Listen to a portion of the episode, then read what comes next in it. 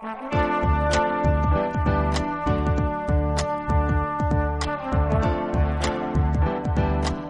listening to the Co-Main Event Podcast. And now your hosts, Ben Fowlkes and Chad Dundas.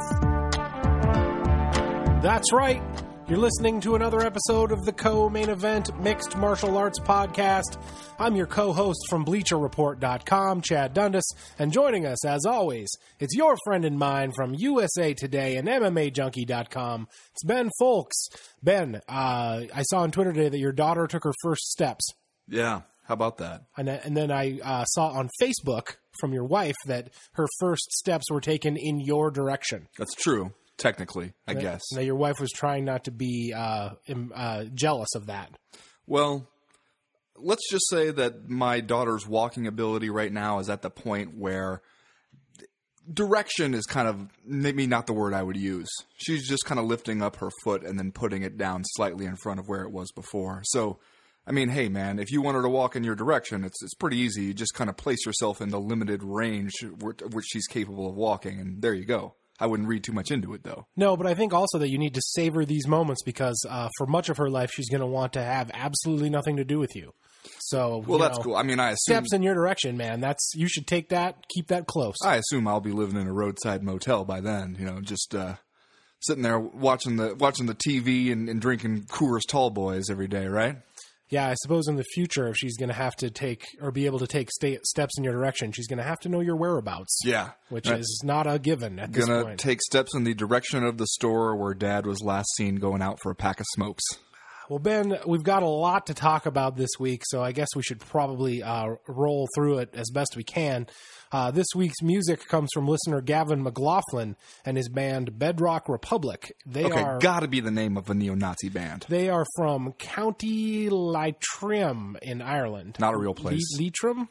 Man, Ireland just They- loves to make up city names, doesn't it? Yeah, I'm pretty sure I nailed this one though. Uh, their EP is called In Debt, and it can be streamed at their SoundCloud page. I think you can download it from there too.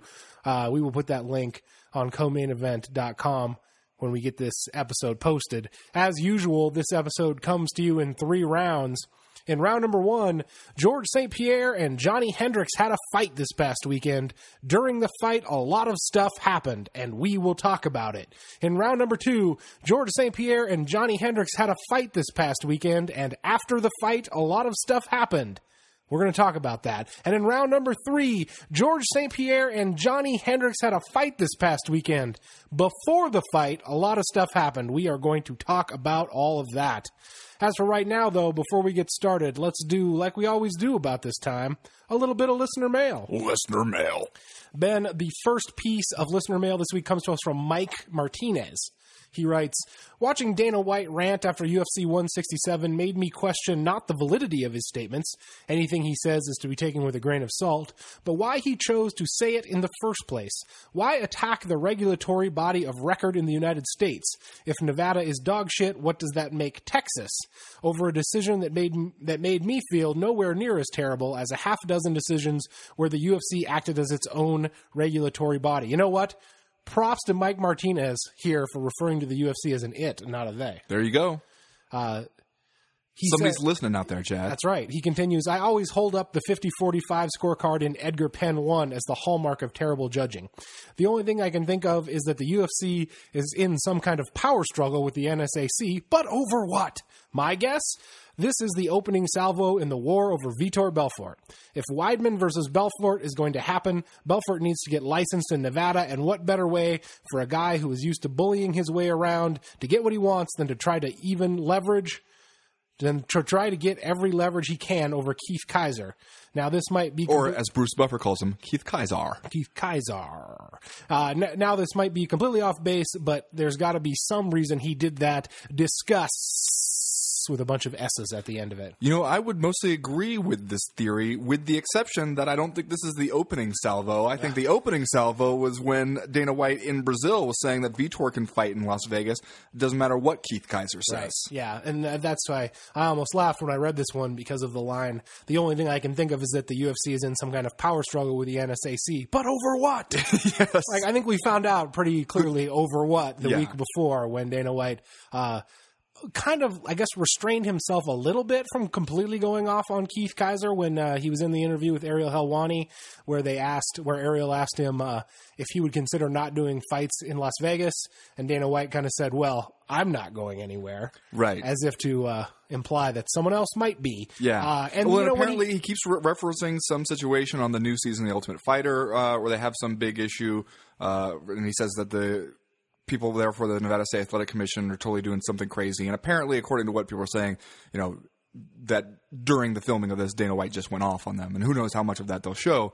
Uh, but it sounds like, yeah, he's at this point has kind of zeroed in on that, and that now anything that happens in the state of Nevada around uh, a mixed martial arts bout is going to be proof that the governor, the governor needs to come need to down call here, in the governor. No, I got the bring impression in the National Guard. you know, the way that he came out at the UFC 167 press conference, just throwing bolos, just uh, throwing them bungalows, I guess you would say, from the word go, almost like you just didn't want to be in his eyesight, or he was going to rip you for something. Uh, when, when you, you know when he came out doing that about this decision, I kind of felt like he had pre-decided at some point that whatever the next thing that happened in Nevada that could be considered even remotely uh, a source of controversy that he was just going to pop off. Right, and when you think about it, and you know who made this point was uh, in the post-fight presser scrum, the post-post uh, opportunity with Dana White.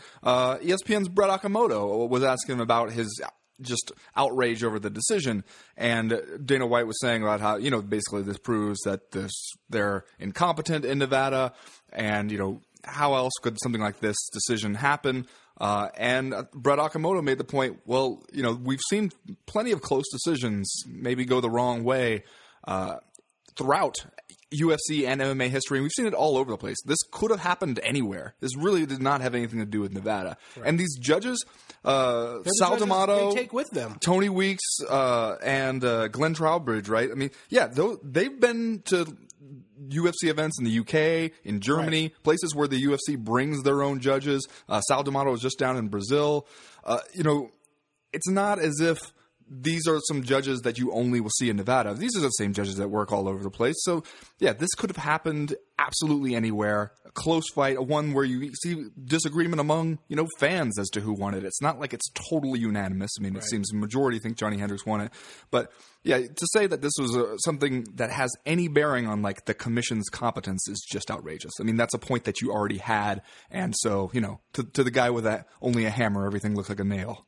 Uh, yeah, I've always thought it was weird that there was so much uh, kvetching about judging in this sport that when the UFC gets to go on the road and essentially name its own judges, that they always just bring the guys who do the judging everywhere Right. else. Because you know we didn't just decide that the judging in MMA is terrible. No, we've been complaining about it for like a decade. a long for a long time. So I've always thought it was weird, even before this, that the UFC just uses those guys when it gets to appoint their their own ju- judges. Uh, the thing that I thought was weird is, and I think you know, mo- moving forward, Dana White is going to have to decide if he thinks the Nevada State Athletic Commission is atrocious. Or if he thinks that it should be uh, handed the responsibility of conducting all of the drug testing in the sport, because he, It is the point- government. at this point, he he's led us to believe that he thinks both of those things. Yes. and I don't think that they're compatible. No. uh, oh, what, what's that you say? Dana White might have an internally inconsistent uh, logic at Right, work here? Because at this press conference, he comes out and says the Nevada State Athletic Commission is atrocious. That's his direct quote. But whenever you ask him about drug testing, he says, "We're the most regulated sport in the world. The government does the drug testing for the for MMA and the UFC. Uh, same regulatory body. Yeah. same guys are doing it. So, so, yeah, if they're totally incompetent to the point where the governor needs to step in, uh, then it stands to reason that they would also be incompetent at drug testing, and therefore we would need a solution for that.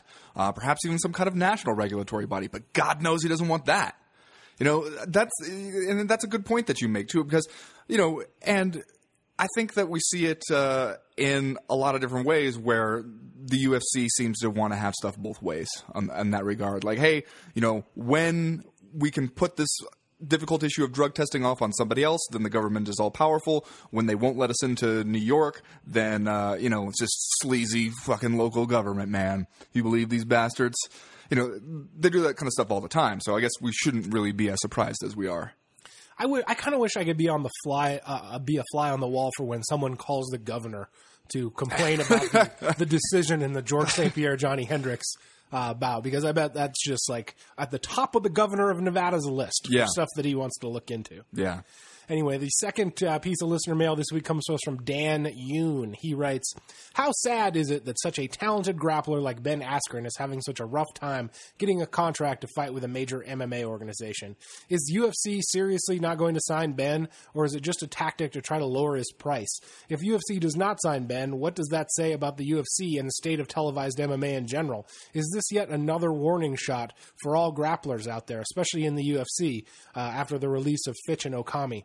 Will history look back on this moment and this year where the sport of MMA basically became more about the ratings and excitement over pure athletic skill and ability? Well, I would argue that that's been the case for a while, uh, but I do kind of feel, well, no, I don't kind of, I totally feel bad for Ben Askren because it seems like he's kind of caught in the middle of this uh, UFC Bellator feud. Because, you know, if Ben Askren had not started out in Bellator, even if he did have this relatively boring uh, fighting style, which I would argue he doesn't, when I watch him, he doesn't always seem totally boring to me. He seems really, really one dimensional in his wrestling, but I've seen him have fights where he takes the dude down, and, and I feel like it's totally compelling to watch him try to work for a stoppage. Like, if he had not previously been signed with Bellator, the UFC would totally sign him. And uh, at this point, maybe his asking price has gone up because he was Bellator welterweight champion. Uh, maybe they don't like him because he's more of an outspoken kind of guy. But I really got to believe the UFC uh, uh, is just kind of sticking it to Ben Askren because he's a former Bellator guy. Really, Well, and the point in this question where we're asked to consider is this just a strategy for driving his price down? I mean, as awful as it is to say, I hope, I hope that that's it. I hope that that's it, and it's not that we're just, you know, Dana White and the UFC are going to look for an excuse not to sign Ben Askren because they just don't want him. Because I, it does feel like I said this in my Twitter mailbag last week. Feels almost like a moral imperative for the sport of MMA because otherwise you're blackballing people essentially because you don't like their style, Right. Which you just can't start doing, man. You can't. You'll totally change the the nature of the sport way too much. Uh, you can't just be like, eh, okay, this guy is awesome. We're not even sure if there's anybody out there who can beat him, uh, but it's not very fun to watch. So therefore, we're not even going to bother to try and find out whether anybody can beat him. That that's insane, uh, and that goes against exactly what MMA is supposed to be, which is that. Hey, you think that your style is better than this other style, uh, or your mix of styles is better than somebody else's mix? Throw them in the cage and let that be the deciding uh, factor. Let that tell us the truth. I mean, and that's exactly what they should do here. And it goes again when we talk about Dana White wanting it both ways. One of the reasons he was saying that he felt that it was so mandatory for Georges St. Pierre to stick around and do this rematch, where it wasn't for John Jones to have an immediate rematch with Alexander Gustafsson, was that John Jones wanted to fight another contender while Alexander Gustafsson gets another win and then comes back, and then we'll do the rematch. Uh, whereas Georges St. Pierre, as Dana White said, hey, you know, who else is he going to fight if not Johny Hendricks? Well, he could fight Ben Askren, uh, who I think you could you could easily make that fight where if you sign Ben Askren, he comes right in, then you have a champion versus champion kind of thing. Except if you're worried that Ben Askren might win, and then what will you have told people about Bellator? yeah. Do you think he still has the belt? Because he could totally bring that with him. And see, and, and dump it in a trash can, Exactly. WCW Blaze style. Uh, third piece of listener mail this week comes to us from Mike W. He writes After the Hendricks decision, I just don't see any reason an open scoring system wouldn't benefit everyone. Wouldn't it take pressure off the judges to have their opinions shown while there is still time to make up for bad slash close decisions? If everyone agrees on something between fights, be it's that. Wait a second. If everyone agrees on something between fights being hard to score and judges are incompetent, lesser human beings, it would only make sense to make every effort to make round by round scoring available to everyone. I feel like there might have been a word missing there. Uh, imagine the tension of a fifth round when the audience, fighters, and judges all know how both uh, individual judges, how each individual judge is scoring, like knowing balls and strikes of a particular umpire in baseball and what the scores are. It would make a, it a lot harder to feel bad for Hendricks in a close but bad decision like this if everyone was on the same page all throughout the fight and he knew what was happening. Isn't a magic solution of finding perfect judges unrealistic? Isn't a better solution to just make the fighters aware and let them do their damnedest to correct it? Yeah, I have no, I can't come up with a good objection to open scoring. I really can't. Yeah, neither can I. And we've talked about it before on the podcast uh, that it, it, would seem to make sense and uh, would seem to be something like Mike points out here that kind of makes a fight more exciting, really. Because if you're going in to the to the fifth round of Georges St. Pierre versus Johny Hendricks, for instance, and uh, you know it's tied, then obviously you are going to get uh, both guys coming out and giving it their all to to take home the welterweight championship. Uh, I think one of the things uh, that I would worry about, and I'm not saying that this turns me off about open scoring, but I think this uh, this mail brings it up where it says, "Wouldn't it take pressure off the judges to have their opinions shown while there is still time to make up for bad slash close decisions?"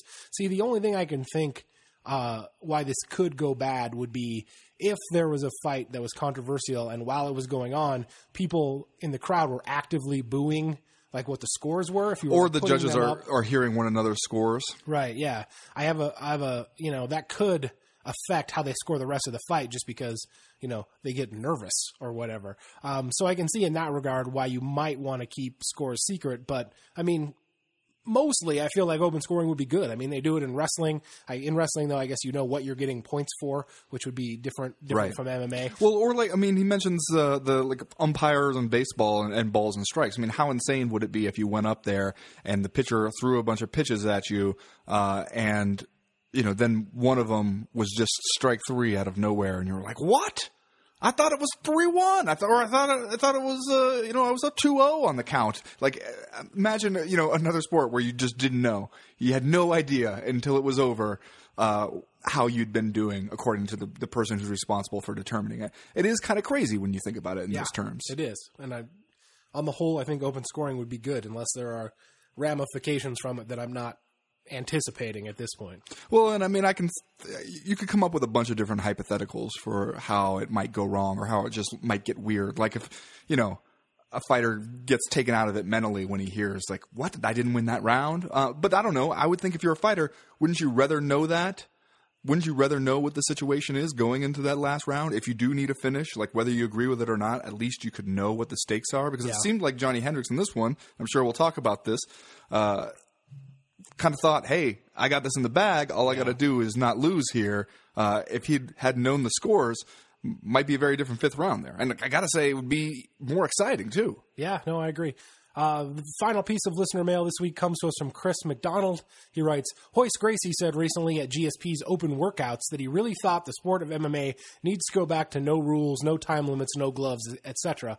Although we uh, all probably see this as laughable and a complete pipe dream, do you guys ever see the sport heading in that direction? And if not, would there ever be a new quote unquote sport to emerge that had these similar characteristics? Now, X arm. Yes, X Arm. Are you telling me that Royce Gracie thinks that the sport ought to revert back to a time when he was the best at it?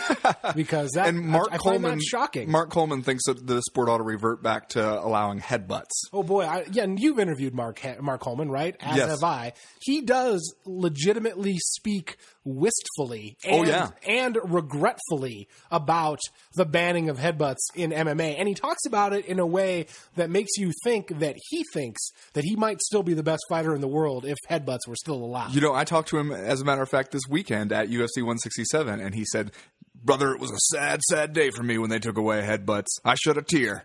Uh, you know, and you're right. He does. He does not totally rule out that he would still be heavyweight champion uh, if they still allowed headbutts. But no, I don't see that. Like, I, I agree with Big John McCarthy who said that they're only going to add rules, not take rules away. Even some of the rules that we should probably take away.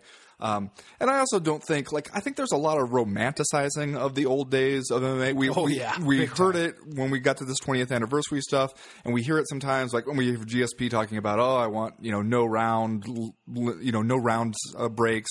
Um, just we'll fight for as, as long as it takes, or, or some guys talking about how they want no rules. Like people wouldn't actually want to see that. No, right. The You think you that- would, but you don't. Yeah, the reason that rounds exist as a thing, you know, not necessarily in MMA, but certainly the reason why rounds were devised as a, as a thing in boxing was because before they had rounds, fight fights would get super boring because both guys would get tired, and so they they at some point the people who were making money off of, of fights were like, you know what, we should try to make this more exciting for the for the uh, spectator. So we'll give the guys breaks. We'll give them a minute to recover after every three minutes or after every one minute or whatever it was back in the olden times. Uh, and if you go back and watch those old MMA fights, even Pride, where they Pride had with 10, 10 minute yeah, the 10 minute minute first rounds? Uh, dudes be getting tired, Yeah. real tired. Yeah, they do. In fact, go watch the uh, Darrel Gholar Evan Tanner fight, which we've talked about on this show before because of Darrel Gholar's hilarious uh, corner man who keeps screaming, "Punch him in the face, Daryl! the Chad Dundas school of Daryl! Punch him in the face, Daryl!"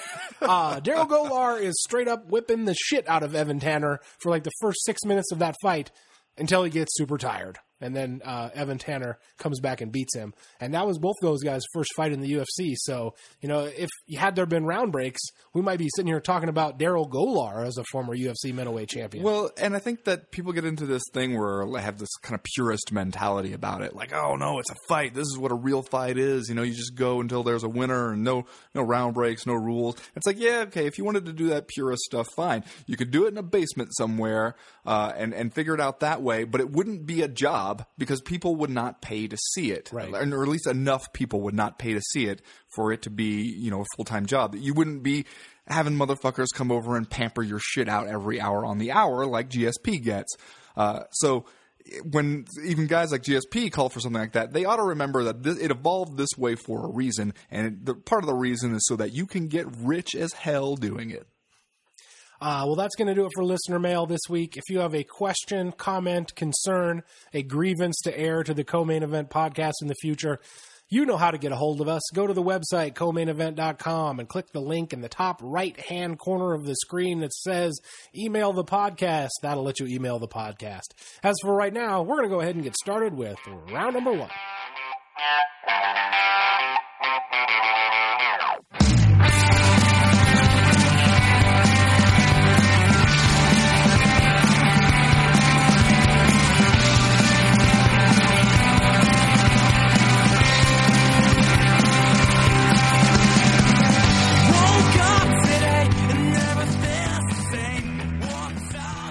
Well, Ben, all the people, and I think this pretty much includes all the people who said that Johny Hendricks stacked up as the toughest test of Georges St. Pierre's career, turned out to be right. Uh, Hendricks gave George more than he wanted during their 25 minute fight at UFC 167, but in the end came up just a little bit short, at least according to the official decision. Uh, I suppose let's start there and work backwards. Uh, we both thought Hendricks probably should have won this fight, at least upon first viewing, um, but I think we also agree that it was a very, very close fight. Uh, in the MMA world, though, there is outrage. Should we be outraged? You know, I, there are some been some bad and outrageous decisions out there. This is not one of them. I, I, I mean, again, I, I scored it for Johny Hendricks, but it was close enough that I could see how somebody can look at that same fight that I just watched and come away with a slightly different opinion. And it's it really comes down to that first round if you look at the judges' scorecards. Because I came home uh, yesterday from Vegas, sat down and watched it with the sound off, uh, and you know the first time. I, I remember watching the first round and thinking that's Johny Hendricks' round. Hey, and it was kind of you know surprising. Like, oh, all right, GSP just went out and lost an opening round. When's the last time that happened? What the first BJ Penn fight?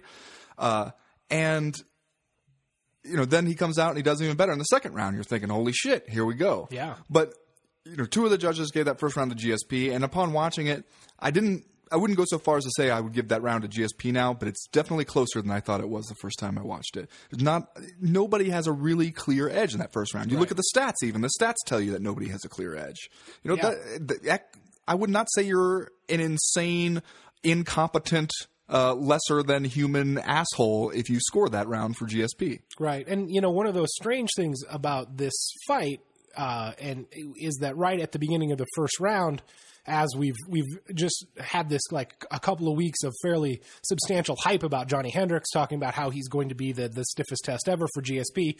Well, he comes out in the opening seconds and tries to to load up one of them hillbilly haymakers, and immediately Georges St. Pierre takes him down. Just like right, Yeah. right off the jump, and uh, and and you know tries to choke him out. And I don't know, you know how close that choke was or whatever, but like for the first couple of seconds of the fight, uh, you think, oh damn, you know he might George might just end this right here at the beginning. Or you at least think that he might instill in him uh, some kind of tentativeness about throwing that punch again. Right. At the very least, you think, oh, well, here we go again. Right. Right. You think that it's going to shape up as just a, a normal Georges St. Pierre fight where he just takes the guy down and, and, and smothers him and beats the ever loving crap out of him for, for 25 minutes.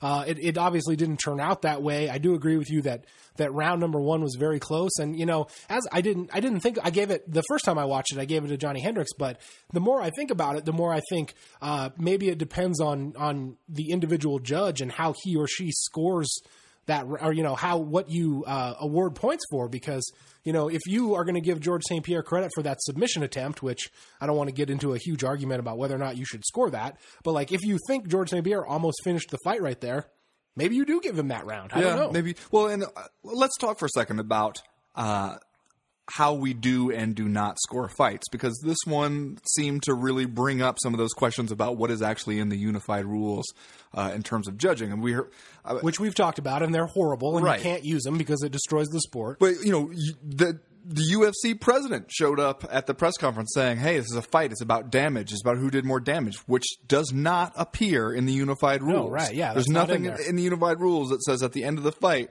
we compare the dude's facial bruising, and that's how we determine who won. You know, especially since we score these things round by round. It's not like we just look at them both at the end of the fight and be like, "Oh, that guy looks pretty Right. fucked and, up." and that, for starters, is not fair because a half of Johny Hendricks' face is covered with an enormous beard. There you go. As far as you know, underneath that beard, he might just be black and blue all over. Could the be a goddamn mess under there. and Georges St. Pierre, the the with the fair skinned French Canadian. the gentle, gentle pair. Yeah. uh, who just you know a strong wind comes in and the guy's got a black eye. Right, yeah, we've he's- seen that in so got many of his other red marks all over his forehead, where you can see the seams of Johny Hendricks' gloves. That being said, he did look awful. Yes, he did. He did, in fact, appear to have gotten the ever loving shit beaten out of him. Right, but I mean, uh, I think one of the things that uh, really occurred to me when watching the fight a second time was that, uh, especially the way we score it round by round, and we have this in our heads that, you know, anything from very narrowly winning a round to winning it pretty decisively, but not coming close to finishing the guy at any point. There's that covers a pretty big range, and we have decided in this sport that that is all a 10-9. Yes, it doesn't matter. they're exactly the same. There's a lot of territory in there between those two extremes, and they're both 10 nines. Uh, you know, we're so reluctant to give out 10 10s. I think you could make a case that that first round was a, a 10 10 if we've ever seen one. Uh, and we're also really reluctant to give out 10 8s unless the dude is just getting absolutely fucking mauled for the entire round. And so you look at this fight where Johny Hendricks' rounds, two and four, which everybody seems to agree Johny Hendricks won, both of those he was putting a pretty good hurt on, on GSP. You know, he had some really uh, violent moments in those rounds. And GSP's rounds that everybody agrees he, he won pretty much three and five, he doesn't have any of that. But he is outworking him. He's just throwing more stuff out there. He's forcing Johny Hendricks to react to what he's doing and not being able to get much of an offense on his own. Uh, and you know, he's never really looking like he's hurting Johny Hendricks, and that might be partially because Johny Hendricks seemed to have the strategy that even if Georges St. Pierre kicks you in the face, you step back and kind of roll your eyes like, "Oh, brother." Yeah. Uh, no, when, actually, when I was watching the fight, I, and every time Johny Hendricks got kicked in the face, I felt like he stepped back and got this look on his face like, oh, man. Like he, he, he had gotten a splinter or something. like he was out painting the barn and he got a splinter. Oh, man. Yeah, he's every time he stepped back and made a mental note that he should probably next time remember to bring his work gloves out, and then was like, ah, screw it, and went right back to it.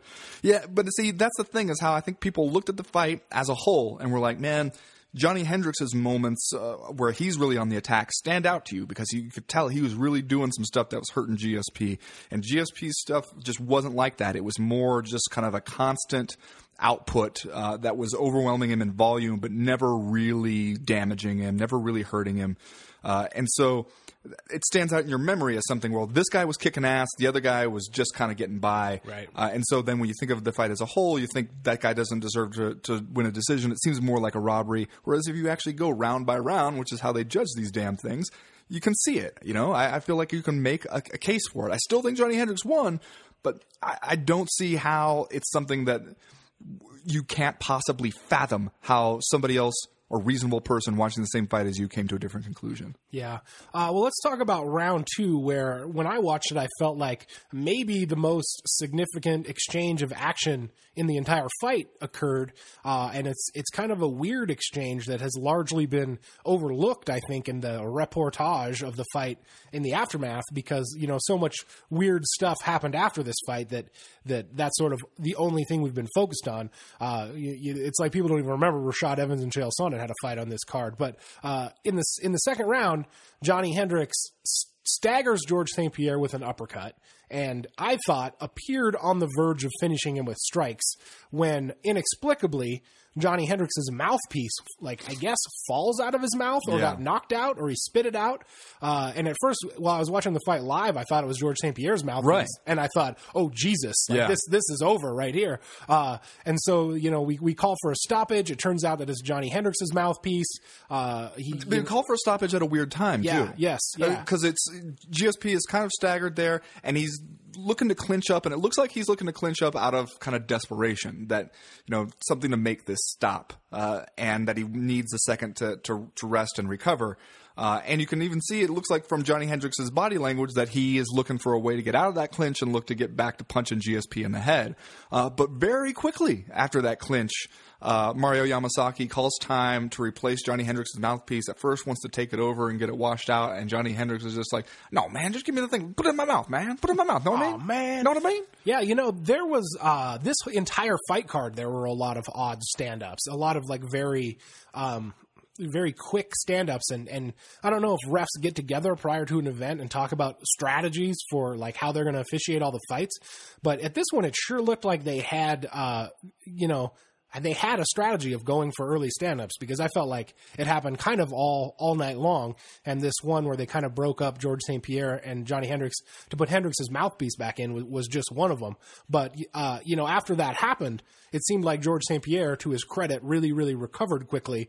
After that brief uh, stoppage to, to get the mouthpiece back in, he kind of puts it back together a little bit there, uh, and is at least able to survive. And certainly he lost that round, but at the same time was able to come back and be more competitive for the rest of the fight after that happened. Well, and I think GSP's great strength in this fight, and the thing that saved it for him probably was that uh, he never seems to get too high or too low. You know, he'll he'll get hurt, and as you say, recover quickly. When things are going well for him, he never really freaks out, uh, and maybe that's why he doesn't finish more fights. Uh, but he's able to keep a really high, constant pace throughout the fight. And Johny Hendricks was not able to do that. That- that- I mean, Johny Hendricks was way more dangerous in the first and second round. You can see, you know, and by the third, the fourth, the fifth round, a little bit of the, the zip has gone out of that left hand. Right. He, he doesn't quite have as much steam, and I think that that really cost him, especially in the fifth round, like we said, where he seemed to be looking to kind of get through. Uh, whereas GSP was still had like you know a constant work rate, uh, and know, that's one of the things that served him well throughout his entire career. He didn't look spectacular in this fight. You know, if he really is dealing with, with other issues, you can see how maybe it it might have showed up in, in that sense. But man, when it when it's gut check time in that fifth round, he's the one who can keep keep his foot on the gas there, and that's probably what saved it for him. Yeah, and I have dueling questions about that. Actually, like you, we talked about it during listener mail. Um, do you think it was a, a case of Johny Hendricks getting tired, or do you think that it was a case of Johny Hendricks feeling like he had the fight in the bag and maybe he took his foot off the gas pedal a little bit? Well, I think in the in the fifth round, I think he felt like he had it in the bag. But I, do think that, like by the third round, I think you can see a difference between Johny Hendricks in the third and Johny Hendricks in the second. Uh, maybe it wasn't necessarily that he was super tired yet, but that you know he'd never been five rounds, and so he was trying to make sure that. Uh, especially if he thought he did really well in the first two, that he didn't fade, that he wasn't going to give too much too early, and so he wanted to kind of save a little bit. Uh, but I do think in the in the fifth round, like when he gets up off his stool after after the fourth round, his corner's there telling him like, "Hey, you know, you got this. Go out and get that belt." Uh, and he seemed to interpret that to mean don't go do something stupid and get submitted or something. Right. Uh, that seemed to be how he was fighting there. He did, and it seemed like you could interpret that another way as to like, hey, win this round and you got it. You know, win this one round and that belt is yours. And he didn't really fight like he felt like he absolutely had to have that round, and GSP did, and I think that makes a difference.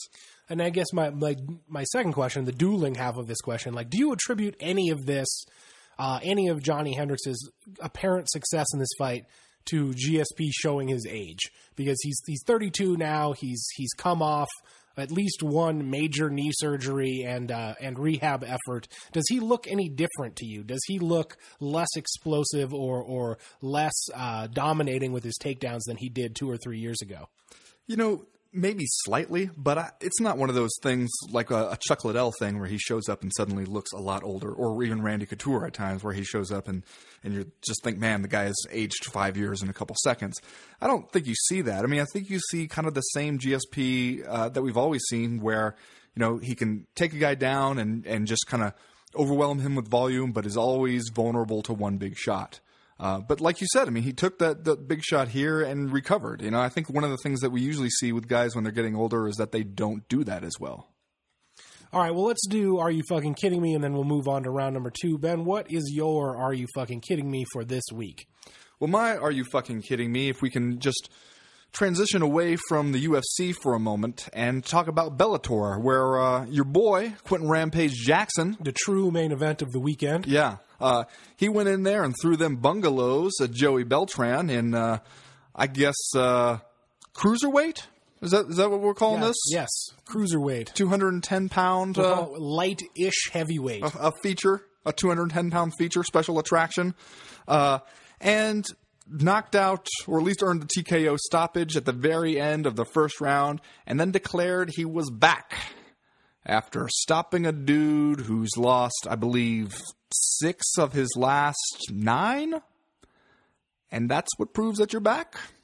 You Not fucking only that- kidding me? Are you fucking kidding me? Not only that he's back, but he put everyone else in the 200 pound, 210 pound division on notice. That's He right. said everybody needs to watch out in my division. Yeah. I'm coming for that cruiserweight strap. That's right.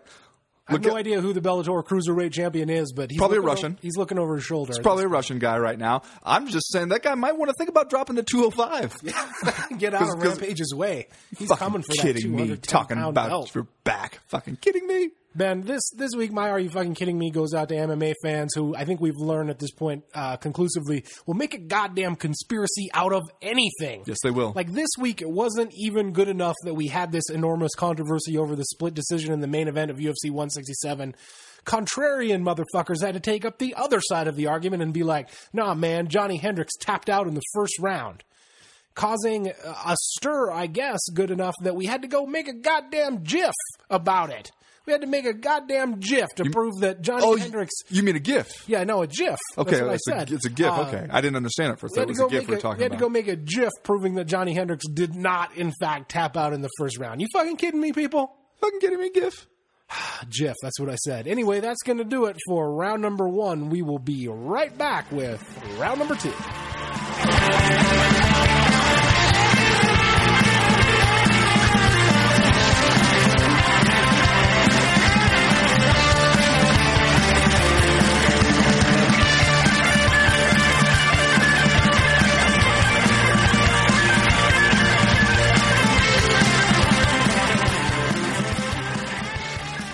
Chad i bet you thought that when you were sitting down to watch the pay-per-view you were just paying for the fight itself Yes, yeah. you, you didn't even know there was an after party on there did you No, I thought I was spending Ben Fowlkes' hard-earned fifty-four ninety-nine to just watch these fights. I didn't even know there was going to be a circus sideshow after the damn thing got over. Well, first of all, Georges St. Pierre in his post fight interview, looking as nervous for a post fight interview as I've ever seen him, Yeah, uh, has almost crying, like almost breaking down in tears. and has this awkward kind of exchange with Joe Rogan where it's clear he wants to say something, and the something that he wants to say is that he's having some stuff going on in his personal life and he needs to hang up the gloves for a little bit, step away for at least a little while to make a point in his life uh, and kind of get his stuff together. Not retiring, but definitely not declaring his intention to, to do it again, brother, with Johny Hendricks anytime soon. And then that sets off a whole enormous shitstorm of its own. I mean, what's the weirdest part here? Is the weirdest part the way GSP chooses to phrase this, or is the weirdest part Dana White's reaction to just go show up immediately at the post fight press conference and fucking bury the UFC's most reliable, most profitable, uh, and just most generally dependable pay per view star? Yeah, well, it, the whole thing was weird, and it just got weirder and weirder, and it continued to get weirder still today on Monday as we record this. Now that TMZ has come out with a report that A, Georges St. Pierre's father is dying, and B, that Georges St. Pierre has accidentally impregnated a woman that he does not wish to bear children with. Oh no, he got a girl in trouble. Yes, he got a girl in trouble. Uh, As my that- grandfather would say. and she's holding him for ransom or something with the baby. Now that that uh, as if that report wasn't weird enough, that has immediately been contradicted by Georges St. Pierre's sister, who says that his dad is fine. but didn't say anything about the girl who might or might not be in trouble. No, uh, yeah, I don't know. Please let it be a Kardashian. we can only hope. But but you're right. The whole thing was weird. And you want to know what kind of guy Georges St. Pierre is? He's the kind of guy that even though he wants to sorta kinda announce his retirement, he's going to stand there politely and answer all of Joe Rogan's questions first, and then be like, "Oh, are you done? Oh, might I have the mic for a moment?" like like I don't even understand how people don't like this guy. He's like the most gentlemanly man in the history of combat sports. And uh, frankly, has been in the UFC for nine years blood, sweat, and tears style, has logged more uh, octagon minutes than anyone else alive.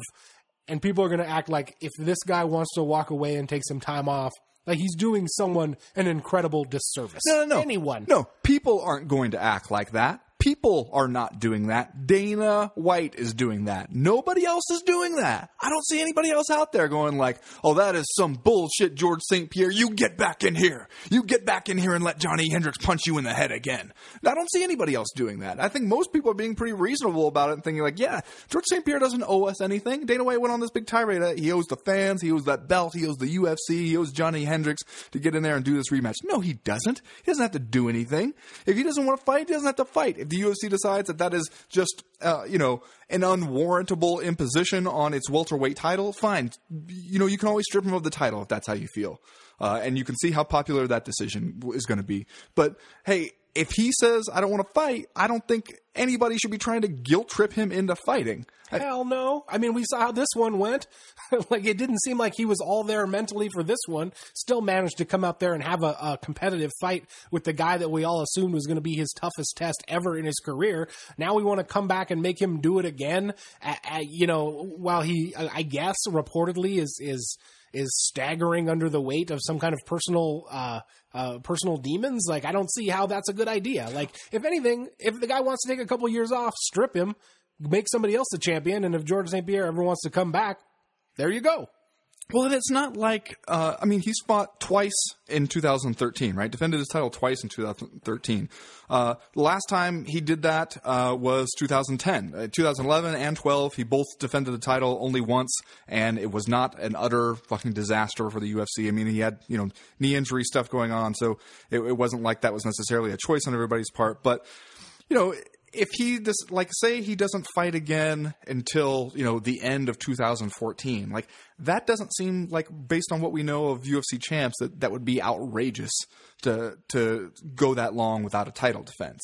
I mean, I can see how you'd rather not if you don't have to, and especially uh, weird the dude who stands to make a bunch of money off of a Georges St. Pierre Johny Hendricks rematch rematch seems absolutely incensed that that he wouldn't immediately agree to it right after being punched in the head for 25 goddamn minutes.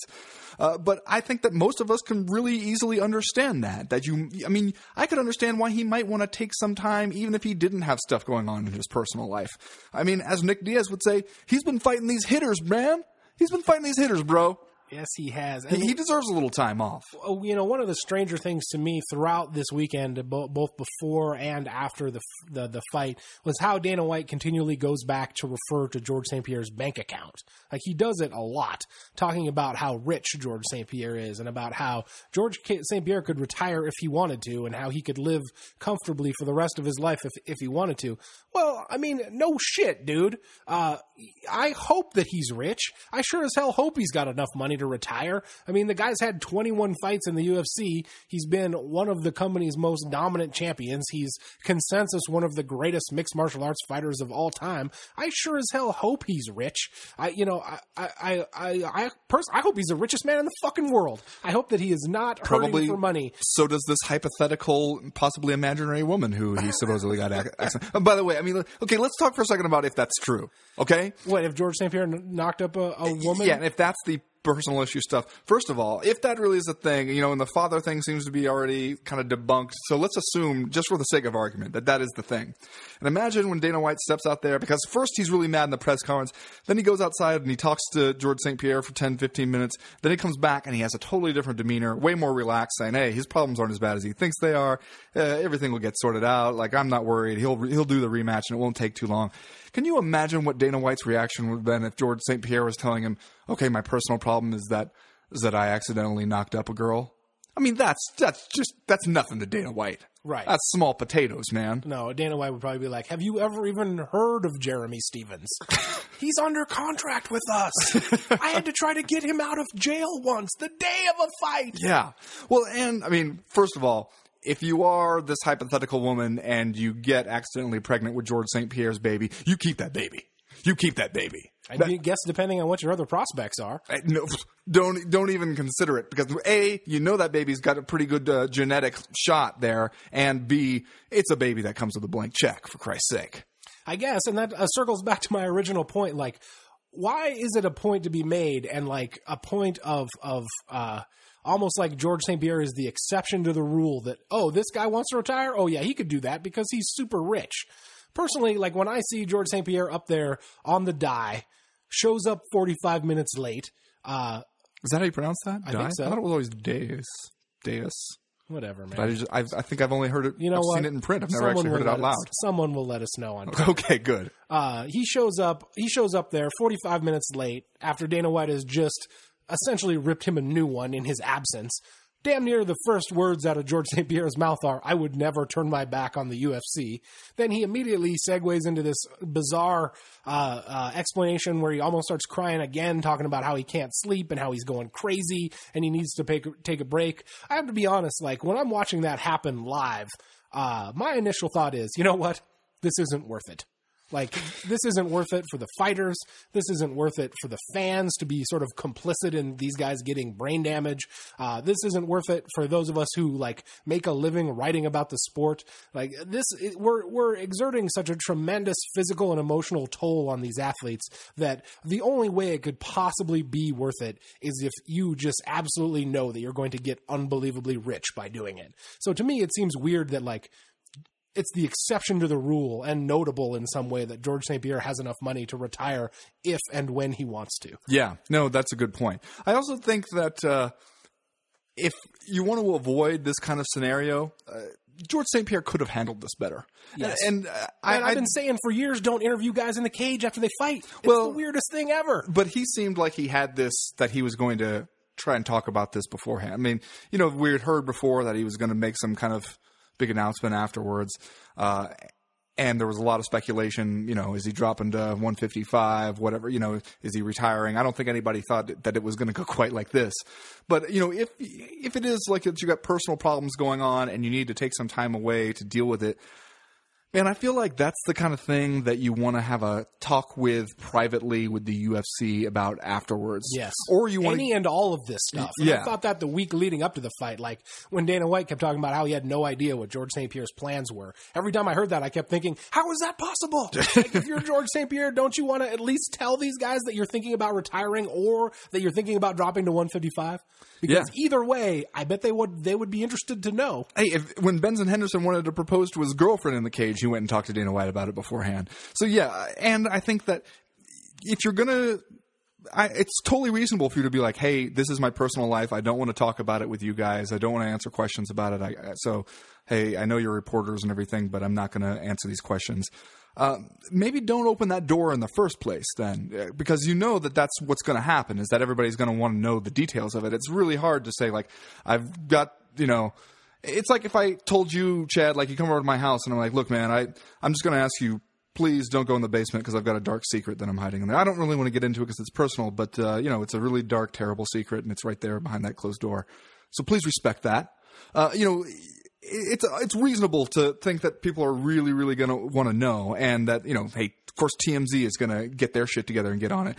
Uh, if you don't want to have a conversation, or if you don't want to have it yet, then don't say anything about it. Because if Georges St. Pierre, you know, if he had this fight and then we didn't see him again for eight months, I don't think anybody would be like, "Oh, something's up here. Georges St. Pierre must have got a girl pregnant." Otherwise, we'd have seen him. We'd have seen that rematch by now. Right. Yeah, no, it almost just would have been better. No, not almost. It totally would have just been better had Georges St. Pierre just fully announced his retirement and then been like, it's been great. I've loved every minute of it. Right. I'll see you when I see you. And then come back like Yeah, Jordan wearing like, the four five. Two, three years later, y y people expect you to come back. It's a sports Yes, retirement. yes. You could go pay this woman off, uh, uh, take two years to raise this baby, and then come back, and no one would, would even raise an eyebrow. Oh, is that all, is that all it takes? Is two years? Yeah, man. Once they hit two, your job your job is done. Oh, this is good news. I can't wait to tell my wife. Uh, well, let's talk briefly about Johny Hendricks in the aftermath of this fight. Obviously, he was not too impressed with the judge's decision. Uh, oddly enough, reacted to it with exactly the same words that he used, allegedly, according to the primetime special, when he lost the, I believe, national championship his freshman year in college, where he said, That will never happen to me again. Uh, used those exact same words to close his interview with Joe Rogan in the cage. Uh, kind of a bad look for Johny Hendricks, I thought. He really came off. I don't know. He kind of like Petulant. yeah, petulant. He he sort of like undermined our vision of Johny Hendricks as a fun-loving Southern boy with a beard. You know, like we just want Johny Hendricks to to drink beer and sit on the back of his tailgate and listen to Charlie Daniels band or whatever. And like when he just got really mad after the official decision had been been rendered, it kind of made me think maybe Johny Hendricks is not as likable as I thought he was at first.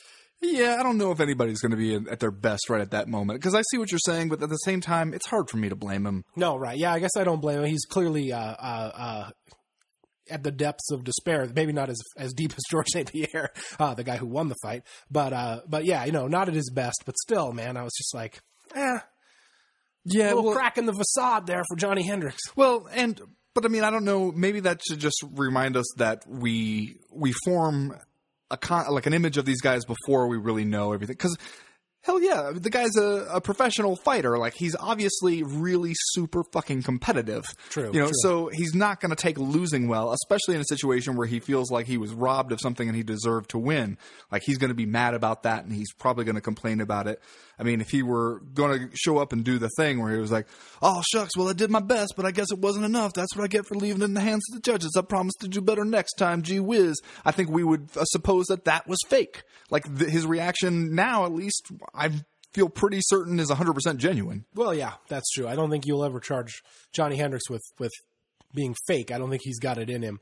Uh, and now, I guess, after all of this argument over the uh, the judge's decision and who should have won the fight, as long as Georges St. Pierre doesn't retire, it almost doesn't matter because we're right back where we would be no matter who won this fight. It seems like Georges St. Pierre and Johny Hendricks are going to do it again, brother. Uh, and I guess the only thing different than if the judges would have quote unquote got it right is that Georges St. Pierre is going to bring the belt and Johny Hendricks is still going to be the challenger. Yeah. Well, and Johny Hendricks is going to have uh, maybe a little bit more of a incentive to go out there and look to finish the fight. Yeah. And who knows what Georges St. Pierre's mindset will be coming into this? Could be 100% better, could be 100% worse. I mean, if I'm Georges St. Pierre, one aspect of my mindset coming into it would be maybe a change in how I perceive my relationship with the UFC because. Man, for six years, I've been champion for these guys. I've made them tons of money. Uh, I've been a reliable star. I don't get in trouble. I don't go say stupid stuff in the press. Uh, the, the, you know, the guy that they can absolutely 100% count on and they know it because Dana White has said it over and over again. And then there's one situation where they don't exactly like it and they think that there might be a delay in their next chance to make some money off of me and they just rip me. And basically Dana White goes out there and says that, you know, I'm an asshole who's shirking his responsibilities. Uh, just because of that, man, maybe we're not the bros I thought we were. Maybe, maybe when I looked at this guy as my partner, as Jon Jones would say, turned out not to be the case. Maybe was, I was just a walking dollar sign to that guy, and the minute I was not useful in that regard, he fucking turned on me. Uh, I mean, that would not be an unreasonable conclusion for Georges St. Pierre to arrive at. No. Speaking of not a good look, uh, not a lot of positive reviews I've seen floating around of Dana White's uh, post-fight press conference No. diatribe, especially when the poor guy from the Canadian press tried to ask him, wouldn't it be the best thing to find out what was going on with Georges here before we start ripping him? And Dana White was just like, no, it wouldn't. Yeah, and then when you do take the time to find out what was going on with him, his attitude totally changes. Oh, what do you know? Maybe it would have been a good idea to talk to the guy before you decided that he was absolutely wrong and deserved to be criticized at, at great length and volume in front of the media. Well, anyway, that's going to do it for round number two. Uh, we'll talk about all the stuff that happened before this fight in round number three, and that starts right now.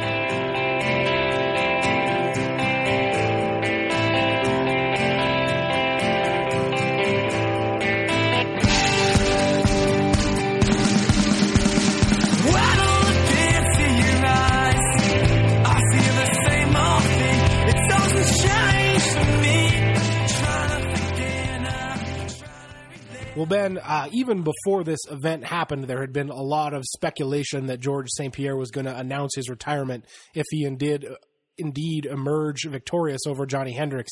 Uh, part of that was that uh, GSP's mentor Kristof Midoux implied that Georges St. Pierre should step aside, uh, so to speak, for Rory MacDonald, the heir apparent at 170 pounds. Uh, it could potentially be that part of Georges St. Pierre's retirement speech was so weird because that plan pretty much got screwed up uh, when Rory MacDonald went out there and got beat by Robbie Lawler uh, earlier in the evening. Uh, Who looked fantastic, by the way. that's right. We've got so now we've got a resurgent Robbie Lawler. We've got Rory MacDonald maybe uh, in in a bit of a downturn here after this loss, and we've got uh, Tyron Woodley coming out and knocking Josh Koscheck out. Uh, even even with all of the controversy at the top on this card, at least things are happening at 170 pounds. They are, and we. That's not even to mention uh, the prospect of Ben Askren outside the UFC still, and Matt Brown, Carlos Condit still to come. Uh, but you're right, especially you know the the Tyron Woodley Josh Koscheck fight. I think uh, let's talk about that one for a second, uh, because for one thing, Tyron Woodley's fight against Jake Shields, uh, that one, uh, you know, turned out pretty boring, and there's a, always going to be a question when you got a guy like Tyron Woodley. He's a wrestler, you know, what role he played in that. Uh, now I think that we saw him in a fight before that and a fight after that. I think we can pretty much determine that the the boring variable there was Jake Shields because Tyron Woodley uh, gave us a hell of a fight here. That guy looks vicious. Yes, he does, and and certainly he's the guy that we've always known had the physical tools to like be that guy to come out and dominate people. Um, and you know, maybe this is just a perfect storm, in that you get 36 year old Josh Koscheck in there. Uh, even before this loss, he came in on uh, on back to back losses, had just been TKO'd by Robbie Lawler, uh, and you know, for Josh Koscheck, a guy who is has always been the kind of guy who seemed like he had plans uh,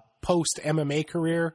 Uh, you really start to get the impression that he probably shouldn't be out there anymore, um, especially when he's getting uh, lit up and knocked out in in the first round in, in such kind of dominating and uh, and uh, highlight reel fashion. Right. And, you know, second time this year that he's been knocked out. And uh, Dana White was saying that afterwards he received a, a long text message from Josh Koscheck that was kind of starting to, to talk about retirement uh, and seemed to suggest that he didn't really think that that was the way to go, that Josh Koscheck might still have some fights in him.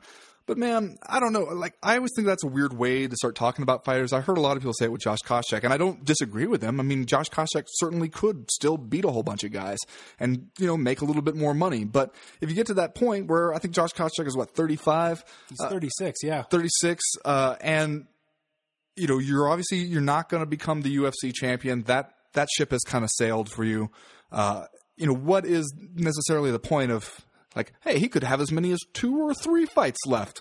Like, you know to what end? To make just a little bit more money? I mean he, he's already made a pretty good living i think if he's managed it well and he has a gym and then th- there's no reason that he has to keep doing it. So uh, I don't know if the goal here should just be to treat a guy's career like you know it's an orange rind and we're just going to squeeze it until every last bit of juice is gone. I would not blame him at all if he retired now, especially because uh, Friday night in Las Vegas, Chad, I went to a a presentation at the Cleveland Clinic, uh, which, uh, as you know, has been doing a, a study for a few years now on the, the brain health of MMA fighters and boxers. One of the things that they were saying is that, uh, yeah, just like we think that it does get easier to get knocked out the more you get knocked out, that that does seem to be the case. Uh, and stuff like this, uh, you know, after hearing that talk and then seeing Josh Koscheck come in, got you know TKO'd by Robbie Lawler in kind of a strange thing where it didn't look like he had taken that many hard shots, and then really gets rocked by, by Tyron Woodley. You start to think, well, what's he gonna what's he gonna have if he goes out there and tries to just you know squeeze every last fight out of him? Yeah, it's probably not a good idea. Um, and and you know, Josh Koscheck is a guy who you don't consider completely washed up, which I think makes it good timing for him to walk away. But at the same time, you start to think like, what was Josh Koscheck's last real uh, impressive, credible win? You know, he got a split decision over Mike Pierce at UFC 143. He he knocked out super old ass Matt Hughes at UFC 135, and prior to that, he had that win over Paul Daley at UFC 113, which was was dominating. But at the same time, you know, Paul Daley, uh, pretty much a striker, and that was May 2010. So at this point, it's been a while since we saw what we consider to be the best out of out of Josh Koscheck. Um, so Friday night in Vegas, just fun, fun, fun for Ben Fowlkes going to a brain damage clinic. Yeah. Jeez, just Yeah. uh, partying it up. It actually was. I'll, I'll have something uh, up on the site probably on, on MMA Junkie probably this week. But it actually was really interesting to go and uh, hear more about the the study that they've been doing. Uh, and you know, I think they said 338 fighters have been in this study that's been going on for about three years now. Uh, and he, he estimated. About 60-40 uh, the breakdown in favor of MMA fighters to boxers. Um, so, and Roy Nelson was there, Martin Kampmann was there, um, got local guys in Vegas there who were really supporting it, uh, and uh, you know, not surprisingly, they're seeing the effects in the brains of MMA fighters. Uh, so you know that it was actually really interesting to go, and uh, Dr. Margaret Goodman from VADA was there, so I got to go and, and talk to her a little bit. One of the things, though, if we're talking about the welterweights at UFC 167, the dude who never really gets noticed, even though he has a win over Johny Hendricks, Rick Story. Right, yeah. Rick Bedtime Story uh, there on the prelim card uh, edged out Brian Ebersole in decision. Looks pretty good. You still are waiting to see you know a little bit more finishes if you're Rick Story and you're really trying to get noticed, especially with guys like uh, Woodley and, and Robbie Lawler in the mix. But uh, you know that guy very quietly keeps hanging around, keeps asserting himself as a force. If he can put some wins together, and I think he admitted it when we talked to him afterwards that you know those guys have done what they need to do up there. He stumbled a little bit. If he can just be consistent and go out there and, and put on good fights every single time, I don't know if you won't be talking about Rick Story in that same way here in, in, in a year or two. Yeah, well, Rick Story is always those one of those guys that looks big and strong at the weight class and has the uh, the wrestling skills that that we often see for guys that are coming and able to be a force. Uh, really wasn't good for him, I don't think, to be uh, a casualty on the Mike Pyle hype train. Uh, you know, back back earlier this year, and then uh, Mike Pyle, of course, got derailed himself by by Matt Brown in 29 seconds you can make an argument that he won that Mike Pyle fight.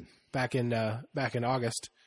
That I mean, I think I, I felt like he deserved to win that one. But yeah, you're right. You know, and, and he kind of talked about that a little bit too. That he needed to be more consistent. You know, he had, he also had the the blood squeezed out of his face by Demian Maia uh, back when he was first returning to welterweight. So yeah, the, but you know, I think that uh, it's one of those divisions now where you like when you talk about the future of Georges St. Pierre. You know, if he did decide to go. It's not like it would be a wasteland there without him. There's Right. tons of talent there right now. Yeah, I think you probably look at a uh, uh, either an interim or an out and out welterweight title fight between uh, maybe Johny Hendricks and whoever uh, emerges from that Carlos Condit fight as, as as the winner. Maybe you put those guys. Well, I think I know who you're picking because you referred to it as the Carlos Condit fight. Uh, and I guess, well, I mean, I think you assume that uh, uh, that Johny Hendricks probably emerges from the belt unless Matt Brown shocks us somehow. Uh, but uh, does Johny Hendricks does he seem like the kind of guy who can have a Georges St. Pierre style run of dominance? I, I would say, you know, he he's been very successful, but at the same time has has looked vulnerable. Obviously, lost this uh, this fight against Georges St. Pierre, and then had that very close fight with Carlos Condit, uh, which which Had a uh, close fight with Josh Koscheck as kind well. of he was kind of fading down the stretch of that one. Um, a lot of guys, as you mentioned, looked really good on this UFC 167 card. All of it overshadowed by the weirdness that happens after that happened after. Uh, we've paid almost no attention to anyone else besides uh, Georges St. Pierre. Uh, suddenly coming out of the out with the fact that his dark place is perhaps not as funny as we thought it was a while ago. But uh, another guy on the card, Rashad Evans, just went beast mode on Chael Sonnen and just destroyed him. Yeah. Well, okay. Here's an, something I saw a lot of people talking about, and I wondered about too. Chael Sonnen didn't look right. No, he didn't look like his heart was in it. Really, didn't look like. Uh, uh, He didn't look like he was in great shape. To be honest with you. I think that uh, well, you know, and Chael's in a weird position in this fight too because the UFC had already come out and announced his next fight uh, against Wanderlei Silva at the end of this TUF Brazil thing. Uh, and you know, Chael certainly not a spring chicken. I wouldn't be surprised if he was thinking about uh, hanging up the the gloves at some point soon because while he's a guy that really you get the impression uh, loves the competition and was kind of of bred like he's one of these amateur wrestlers that that just grows up kind of thriving off the competition but at the same time he's a guy that could do other stuff. Yeah. uh, not be a real estate agent according to the federal government but uh, you know he's he's good on TV he's it seems like you know when he's not getting in trouble over on Fox that they they seem to like him a lot. So uh, if I'm Chael Sonnen you know I've already had a goddamn magical run right? I've done way more than anyone ever expected of me in the sport. Uh, lost twice to Anderson Silva, lost to Jon Jones, but fought for, for UFC titles on multiple occasions when a few years ago it didn't seem like he was ever going to be in that position. Uh, I wouldn't be surprised if Chael is starting to, uh, to turn it down a little bit. And I think, you know, going into a fight, uh, against Rashad, who he considers, uh, you know, he's friendly with him. I don't know if they would consider each of them really, really close friends, but, uh, I think there was a lot of weird stuff for Chael surrounding this particular fight. There was, and it was also a, a tough style matchup. It seems like uh, Chael Sonnen really excels when uh, he can kind of pick his fights a little bit. Set, a- set a- like say Wanderlei Silva, for instance. Wanderlei Silva is a good example. Uh, even the Shogun thing too, uh, where you can see an opening and then say, "Aha, I would like that one," uh, and then they match him up with a guy like Rashad Evans, who you know Chael even said beforehand he would have preferred to stay away from. Uh, I can see why you would. Uh, you know that's a really tough fight for him, and uh, you know looking at it beforehand, it was tough to see how he might come out with a win on that one. So I mean, I would not be surprised if he takes this opportunity to, you know, do his reality show thing, uh, a medium that it seems like he is built to excel at, uh, then go out there and do exactly to Wanderlei Silva what we've been saying he will do for months. Uh, and yeah, why why wouldn't you call it quits then? Unless you know they give you one more crazy, completely unearned shot at a title somewhere, uh, which let's admit it is not completely out of the question. Well, uh, and then for Rashad, a guy that I know you talked to uh, leading up to this event, uh, clearly he had he had the the loss to Jon Jones back in 2012, and then had the uh, the the the real stinker against Roger Nog uh, earlier this year. He- you know, he, he he got the the split decision win over Dan Henderson, but this was the first time we've ever you know that we've seen him come out and and really smash somebody in a long time. Uh, do, does he think about going to 185 at any point? Does that a, can he make that weight, and does does he see that in his future? Because if I were him, and I figured that I just tooled a guy who was once considered uh, one of the top contenders at 185, I would give middleweight a, a, a thought, especially if if Chris Weidman is going to be the champ down there, not Anderson Silva. You know, I, I actually asked him about that when I talked to him before this fight, uh, and he said no. He said that he had thought about it and decided in the end that, um, for one thing, he didn't want to get into cutting that much weight. That you know, he that, that's not something he's interested in, uh, and that he also feels like. I believe, as he put it, that the juice was not worth the squeeze uh, when it comes to dropping weight classes. That guys think they're going to be stronger, uh, and you know maybe they're a little bit stronger when they get down there, but uh, what they've given up uh, in terms of explosiveness or uh, endurance is just not worth it. Uh, and instead, it seemed like he had kind of resolved that he was going to stick around at light heavyweight and try and you know put together a win streak and finish some people and make it so that uh, they would pretty much have to give him a shot at Jon Jones or whoever happens to be the champion. At least that's what he said then. Who knows? He might be thinking about it differently in, in a couple months' time. Right. Well, I was just wondering because he, he didn't he didn't he hasn't talked about it for a while. Didn't talk about it in the wake of this fight, even though he had he had just beaten a, a, a top middleweight. Uh, but maybe you're right, perhaps that he has already kind of uh, moved moved his his mental focus away from from that and is just going to stick it out at at 205. Uh, all right. Well, Ben, let's do just saying stuff before we wrap up this week. Uh, ben, this week my just saying stuff is that I see that maybe it's coincidence but the Nevada State Athletic Commission, on the heels of Dana White's rant about how they're atrocious and the governor needs to step in, uh, has scheduled what they call a, a workshop on December 12th. Or December 2nd, I'm sorry, uh, uh, next month, where it seems like they're just going to be taking all comers in terms of people who want to come in and, and talk about the rules and, and regula- regulations and what ought to be changed about the way combat sports i- i- is uh, officiated and, and regulated there in Nevada. So wait, like if I wanted to show up in the meeting and be like, okay, what about MMA? It's the same, except both guys have to wear hats. Yes, it sounds like you could do that. My thought, Funny hats. My thought, and I'm just saying, wouldn't it be kind of awesome if somebody who knew something about medicine took the time and put together a proposal to come to this open rules meeting to present the case? Hey, you know what? Maybe we should just ban testosterone replacement therapy in Nevada because that might be pretty fitting medicine for somebody who's been kind of getting in the NSAC's face a lot lately. No, so you're Just saying. Just saying. Saying take it up a notch. Go to the mattresses, in other words. Okay, no, I like where your head's at. Well, Chad, I'm just saying that uh, last week Dana White uh, announced that the UFC would be adding another women's weight class. 115 pounds, skipping right over 125, which I think tells us that the UFC knows that A, there's a lot of talent at 115, and B, a lot of their 135ers would probably rather fight at 125 anyway, and if they all dropped, then nobody'd be around to fight Ronda Rousey. Uh, so that's something that the UFC is, according to Dana White, working on, although they do not have any details for it as of yet. So really, it's kind of just uh, an idea in theory at this stage. I'm just saying, man, that really sucks for Jessica Aguilar. Uh, because days before that, the maybe one of the best 115 pounders out there, if not the very best, signed a deal with the World Series of Fighting, like days beforehand. I'm just saying, can't Jessica Aguilar get a break? God damn. Just saying. You wait all that time thinking maybe it's not going to happen. You're not going to get in the UFC. And then, boom, right after you sign a contract, you know they're going back looking at that contract be like, Is there an out clause in here? yeah. Uh, it was forged. It was forged. That's clearly not her signature. Like you do if you have like you know a bad you know bar tab or Oh, something at I the know end what of you the night. mean. I know what you mean. Yeah. Uh, well, another women's division in the UFC. Good news for everybody except maybe the UFC's accountants. I don't know. Uh, that's saying. that's going to do it uh, for this week's co-main event podcast. We'll be back next week to preview the TUF 18 finale, where Demetrious Johnson and Joseph Benavidez are going to do it again, brother. As for right now, though, we are done. We are through. We are out. I don't know. No, you don't know. Just, just adding weight classes now, to and fro, almost off the cuff. It seems.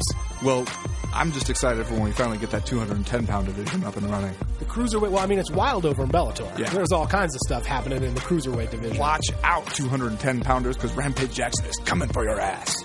It's almost as if Bellator's former heavyweight champion, a guy who's six foot six and apparently weighs in at 235 pounds without cutting any weight, he might want to think about the cruiserweight division. Hey, that's not a bad idea. If he if he doesn't mind having bungalows thrown at his head.